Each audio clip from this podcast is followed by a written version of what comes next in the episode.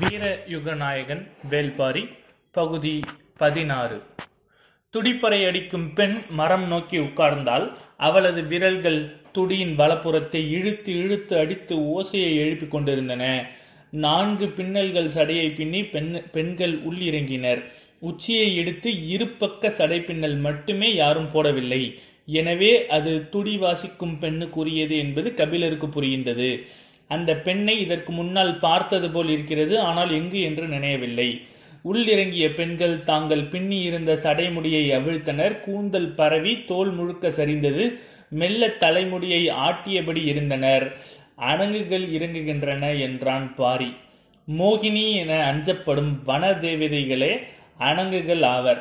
அணங்குகள் முணங்கும் ஓசை விரிந்த கூந்தலின் வழியே வெளிவரத் தொடங்கியது. கபிலர் உற்று பார்த்தபடி இருந்தார். அவரது கவனம் பாடுபவள் சொல்லி சொல்லும் கதையின் மீதே இருந்தது. உரையுரை விட்டு கிடை புறப்பட்டது. கோடை வெயிலில் தகித்து கொண்டிருந்தது. அவர்கள் அதற்கு ஏற்ற நிலப்பகுதியை பார்த்து கிடையை செலுத்திக் கொண்டிருந்தனர். தோழியை கண்டு பம்மியபடி நகர்ந்து கொண்டிருந்தான் கோவன். அவனது பம்பலுக்கான காரணம் செம்பாவுக்கு முதலில் புரியவில்லை. நிலை கொண்டு தாங்காமல் தொடர்ந்து நடந்து கொண்டிருந்தன கிடை. கோவன் மறைத்து மறைத்து சிரித்துக் கொண்டிருந்தான். ஒரு பிற்பகல் நேரத்தில் தோழி நாணல் கூடையில் வெஞ்சாந்து உருண்டையை தூக்கியபடி கிடையின் பின்புறத்தில் ஓரத்தில் வந்து கொண்டிருந்தாள். முன்புறத்தில் இடது ஓரத்தில் நடந்து கொண்டிருந்தான் கோவன். அவனது தோளில் ஈன்ற குட்டி ஒன்று கிடந்தது. பின்னால் வரும் தாய் பசு நாவால் நக்க அது துள்ளியபடி இருந்தது அந்த கன்று துள்ளி விடாதபடி அதன் கால்களை தனது இரு கைகளால் இறுக பிடித்து நடந்து கொண்டிருந்தான்.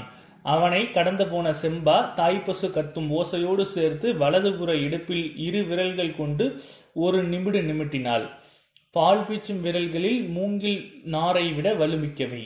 நிமிட்டிய விரல்கள் எடுக்கும் முன்னே துள்ளி வில்லை போல வளைந்தான் கோவன். அவனை தாண்டி குதித்தோடியது தோளில் கிடந்த குட்டி. அது வேறு திசையில் ஓடிவிடக்கூடாது என்பதற்காக பாய்ந்து விழுந்து பிடித்தான். விழுந்தவனின் அருகில் புன்முறுவலோடு மண்டியிட்டு உட்கார்ந்தால் செம்பா. அவன் பிடியில் இருந்து குட்டியை விடுவித்தாள். அவளது பிடியில் இருந்து தன்னை விடுவித்துக் கொள்ள அவன் முயற்சி செய்யவில்லை. முயன்றாலும் அது நடக்காது என தெரியும். கிடை மாடுகள் அவர்களை சுற்றி விலகி நடந்தன. அவளின் கன்னத்தில் வாளால் தட்டிவிட்டு கிடாரி ஒன்று பறவைகள் மொய்த்து கிடக்கும் நாணல் கூடையை தூக்கி வந்த தோழியின் கண்கள் கிடையை மேய்ந்தன. இருவரையும் காணவில்லை. குறுக்கும் நெடுக்குமாக பறவைகள் பறந்தபடி இருக்க அவளால் எந்த பகுதியும் முற்று பார்க்க முடியவில்லை. இளங்கன்று வயிறு நிறைய பால் குடித்து முடித்தது. கோவன் மீண்டும் கன்றை தூயிலில் தூக்கியபடி எழுந்தான். உடன் எழுந்தபடி செம்பா சொன்னால் அவள் இன்னொரு முறை வந்து கேட்டால் சொல் நீ இடைக்காவல் தான் இருக்க முடியும். இதழுக்கு காவல் இருக்க முடியாது என்று. உரசி நகரும் கிடை வாழ்க்கை இந்நேரமும் காதலை பற்ற வைத்தபடியே இருந்தது. கடையப்பட்ட தயிர்மத்தின் விளம்புகள் இடையே விரல்கள் தேய்ந்து வெண்ணெயை எடுப்பது போல திரள திரள காதலை எடுத்துக்கொண்டே நடந்தனர் செம்பாவும் கோவனும். அவர்கள் சற்றே கவனக்குறைவாக இருந்தாலும் தோழி அடிக்க வருவதாக நினைத்து புது மத்தை கையில் கொடுத்துவிட்டு போய்விடுவாள். அதற்குள் இன்னொரு பசு கொன்றை வீண்டும். துள்ள முடியாதபடி கோவன் கன்றையும் செம்பா அவனையும் பிடித்தபடி இருப்பார்கள். அவ்வப்போது விரல்கள் நிமிட்டி திருகின. விலகும் கிடைக்கு இடையில் நிலம் தொட்டு காதல் துள்ளி எழுந்தது. அந்த கிடைக்கு பின்னால் வெகு தொலைவில் குதிரை வீரர்கள் சிலர் பல நாட்களாக வந்து கொண்டிருந்தனர். குலத்தலைவனின் உத்தரவு அது. செம்பாவை வாய் பிளந்து பார்த்தபடி கிள்ளி நின்று கொண்டிருந்தான். அவனது தந்தை இருட்டுக்குள் இருந்த கிடை மாளிகளே தான் வாய் பிளந்து பார்த்து கொண்டிருந்தான். மாடுகளின் கொம்புகளுக்கு இடையில் கயிறு முறுக்கி கட்டப்பட்டிருந்த நெற்றிப்பட்டத்தில் இளஞ்சிவப்பு மஞ்சள் நீலம் பச்சை கருஞ்சிவப்பு என ஐந்து வண்ணங்களின் கற்கள் ஒளிவிட்டு எண்ணிக்கொண்டிருந்தன அவனது கண்களையே அவனால் நம்ப முடியவில்லை. மாளிகைக்கு அழைத்து போய் மகனை கட்டி தழுவி முத்தமிட்டான் தந்தை. இருளிலும் சுடர்போல் ஒளிரும் என்று நீ சொன்னபோது பெண்ணை சொல்கிறாயோ என தவறாக நினைத்து விட்டேன் எல்லாம் மணிக்கற்கள். யாருக்கும் கிடைக்காத மணிக்கற்கள். அவற்றை நாம் அடைய வேண்டும் என சொல்லி கிடையை அறுத்து வர ஆள் அனுப்பினான். போய் வந்தவர்கள் சொன்னார்கள் அவர்கள் ஊர் இருக்கும் மலை முழுவதும் இந்த கல் கிடைக்கிறதாம். அதை வைத்துதான் மாட்டுக்கு பட்டம் கட்டியுள்ளனர். அவர்களின் மலை எங்கு கிடப்பது மணிக்கற்கள் என அந்த மூடர்களுக்கு தெரியவில்லை. நாம் இந்த இருநூறு கற்களோடு ஏமாந்து விடக்கூடாது. இந்த கிடையை பின்தொடர்ந்தே போங்கள். அந்த ஊரை அடைந்ததும் தகவல் சொல்லுங்கள் என சொல்லி அனுப்பினான். வீரர்கள் அவர்களில் பின்னால் வந்து கொண்டே இருந்தனர். ஒரு முன்பாலை பொழுதில் கிடை நகர்ந்து கொண்டிருந்த போது தோழி ஓசி எழுப்பி செம்பாவை அழைத்தாள். அருகில் இருக்கும் ஓடையில் நீர் அருந்தி வருகிறேன். அதுவரை நீ தூக்கி வா என சொல்லி வெண்சாந்து உருண்டை அந்த நாணல் கூடை செம்பாவின் தலைக்கு மாற்றினாள். கூடை மாற்றுவதை மிக கவனமாக செய்ய வேண்டும். வெண்சாந்து உருண்டைகள் தோளில் சிந்திவிட்டால் அவற்றை கையால் தட்டு முன் பறவைகளின் அழகு கொத்தி எடுத்துவிடும். காக்கை கொத்தினால் தோளில் சிறு கீரல்கள் வீரும் மைனாவின் அழகோ சிறு துளையிட்டு எடுக்கும். அதுவே மரம் கொத்தியாக இருந்தால் காரமாய ஒரு வாரம் ஆகும். பறவை கூட்டம் இப்பொழுது செம்பாவின் தலையை சுற்றி இடம் மாறியது. பறவைகளின் இடைவிடாத கீச்சோலுக்கு இடையில் செம்பா கூப்பிட்டது கோவனுக்கு கேட்கவில்லை. முதுகிலே சுள்ளென்று கல் விழுந்த பிறகுதான் திரும்பி பார்த்தான். தோழியை சுற்றும் முற்றும் பார்த்தபடி செம்பாவின் அருகில் வந்தான் கோவன். அவள் கூடையை அவன் தலைக்கு மாற்றினாள். பறவைகள் தேனி மொய்ப்பதைப் போல அவர்கள் இருவரையும் சுற்றி படபடுத்து மொய்த்து கொண்டிருந்தன. உடல் மேல் சிந்திய வெண்சாந்த உருண்டையை பறவைகள் கொத்தி எடுப்பதனால்தான் அவன் அப் இப்படி நெளிந்து வலிந்து பாடாய்படுகிறான் என பார்த்தவர்கள் நினைத்தனர். பசுக்களுக்கு இடையில் பறந்ததைப் போல பறவைகளுக்கு இடையிலும் சுழன்றது அந்த காதல். பசுக்கள் விலகி நடக்கவும் பறவைகள் கூடி பறக்கவும் இவர்களுக்காகவே கற்றுக்கொண்டது போல இருந்தது. குருவி ஒன்று இவர்களின் இதழை கொத்திய பிறகுதான் செம்பாவிற்கு அவனை விட்டு விலகி நீர் அருந்தி வருவதாக கூறி ஓடை நோக்கி சென்றாள்.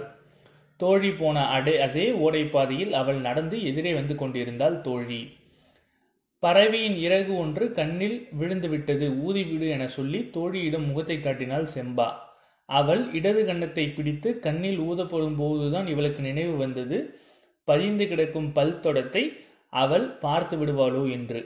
சட்டென்று கன்னத்தை அவள் கையிலிருந்து விலக்கி சரியாகி விட்டது என்றாள் செம்பா. தோழியோ இன்னும் ஊதவே இல்லையடி என சொன்னபோது இல்லை இல்லை சரியாகிவிட்டது என கூறி விலக முயன்ற செம்பாவின் முகத்தை இரு கைகளாலும் அழுத்தி பிடித்தியபடி நிறுத்தினாள் தோழி. செம்பா அதிர்ச்சியோடு அவளை பார்த்தாள். திரும்பி பார்க்காதே குதிரைகள் இன்னும் நம்மை பின்தொடர்ந்துதான் வந்து கொண்டிருக்கின்றன. தோழியின் சொல் செம் தோழியின் சொல் செம்பாவை இடி என தாக்கியது. கலங்கியிருந்த கண்களை பார்த்த தோழி தூசி இன்னும் இருக்கிறது என்று சொல்லியபடி இழுத்து மூச்சு வாங்கி ஊதிவிட்டாள். செம்பாவின் கண்ணீர் துளி காற்றில் பறந்தது. இரவு கிடை பெரிய ஆம்பளைகளிடம் செய்தி சொன்னார்கள். கிடையின் திசை வழியை மாற்றி ஊர் நோக்கி நடந்தார்கள். துள்ளி குதித்தது கிடை எங்கும் பரவியபடி இருக்கும் செம்பாவின் சிரிப்பை அதற்கு பிறகு கோவன் பார்க்கவே இல்லை. இரண்டு நாட்டுகளுக்கு ஒரு முறை புதிதாக ஈனும் குட்டிகளை அவன் தோளில் சுமந்தபடி நடந்து கொண்டே இருந்தான். செம்பா அருகில் வரவே இல்லை. பெரிய ஆம்பளைகள் ஏன் கிடையின் போக்கியை மாற்றி ஊருக்கு போக முடிவெடுத்தார்கள் என்பது அவனுக்கு விளங்கவில்லை.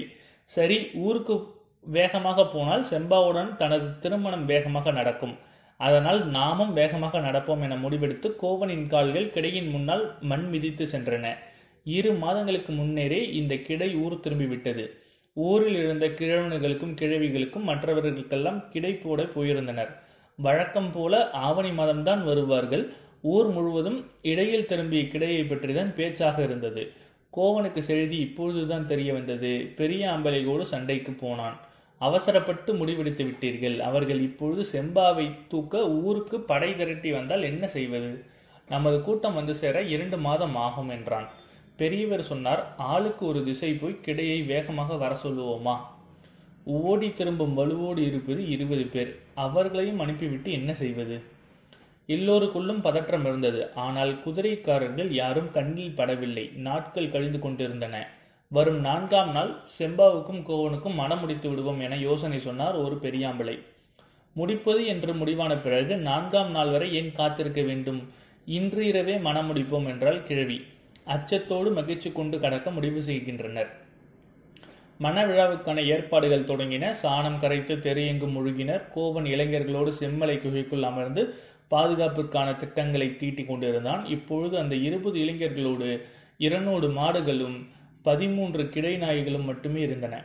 அவற்றை கொண்டு எப் எதையும் சமாளிக்க முடியும் என்பது இருபது பேரும் நம்பினர். நான் அந்த ஊருக்கு போகவில்லை. ஆனால் வளமான ஊர். படைபலம் சற்றே அதிகம் இருக்கும் என நினைக்கிறேன். அதற்கு ஏற்ப திட்டம் வேண்டும் என்றான் கோவன். செம்மலையில் மேற்கிலும் வடக்கிலும் அடர்ந்த காடு. அதற்குள் எந்த படையும் ஊடுருவி வர முடியாது. படைகள் வந்தால் கிழக்கிலும் தெற்கிலும் இருந்துதான் வர முடியும். வருவதை அறிய பல காத தொலைவு முன்னரே கிடைநாயோடு ஆட்களை நிறுத்தப்பட்டார்கள்.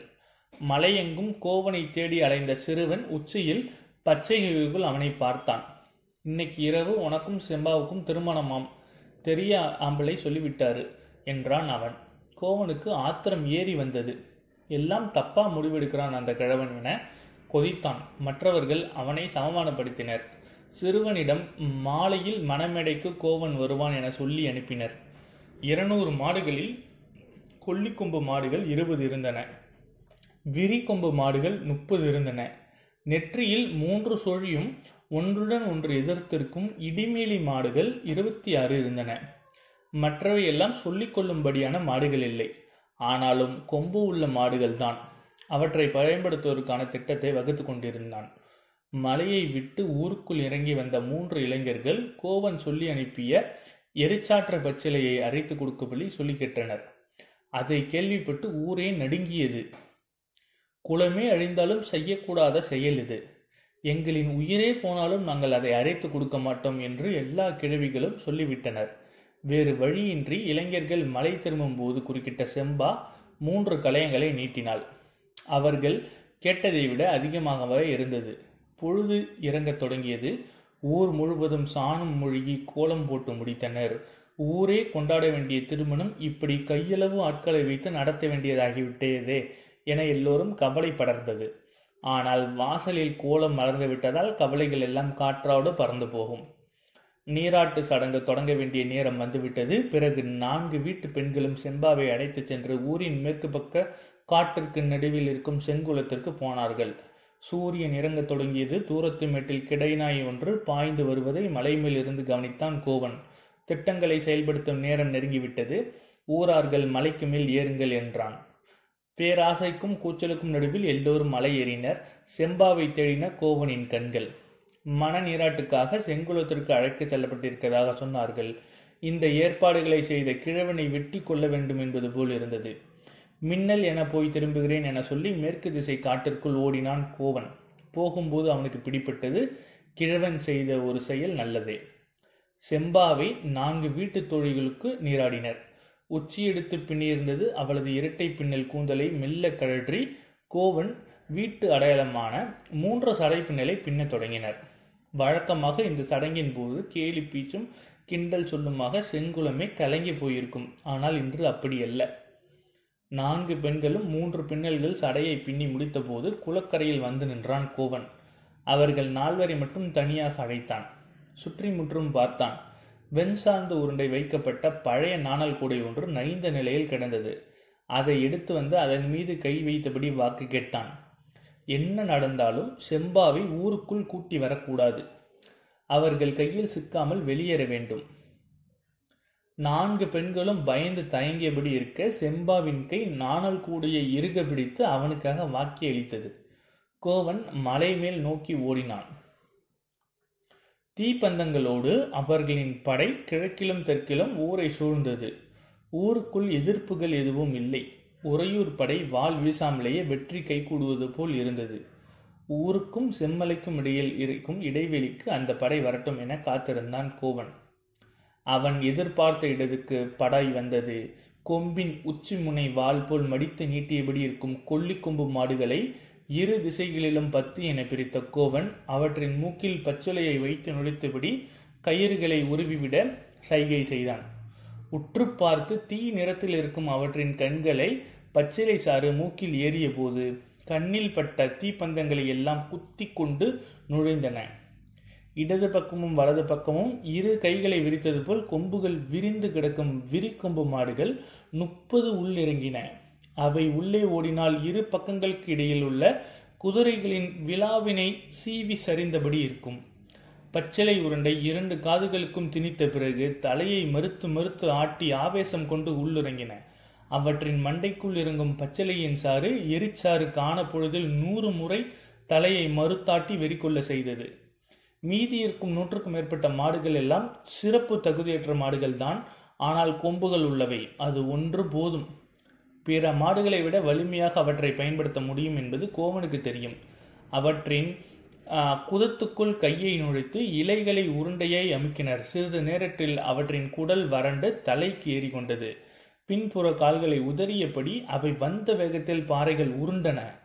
மாடுகளின் நிலை கொள்ளாத சிற்றம் குதிரைகளை கலங்கடித்து தாவி சரிந்து உள்நுழைந்தன மாடுகள். ஊருக்குள் பட்டி போட்டு அடைக்கப்பட்டிருந்த கிடை நாய்கள் வயல்வெளிகளில் கிடையை விட்டு தனித்து பிரியும் முட்டுக்காளைகளை குறைத்தபடி மிரட்டி நகர்த்தும் பழக்கம் உள்ள நாய்கள் அவை. குதிரையை தாண்டி குதிக்கக்கூடியவை நாக்கை மடித்து சீழ்கை அடித்தபடி ஒரு வங்கிழவன் பட்டியை திறந்து விட்டான். பெரும் குறைப்போலோடு குதிரைகளின் பின்னல் காலில் சப்பைகளை மீது அவை பாய்ந்து கொண்டிருந்தன. உறையூர் படைக்கு என்ன நடக்கிறது என்று புரியவே இல்லை.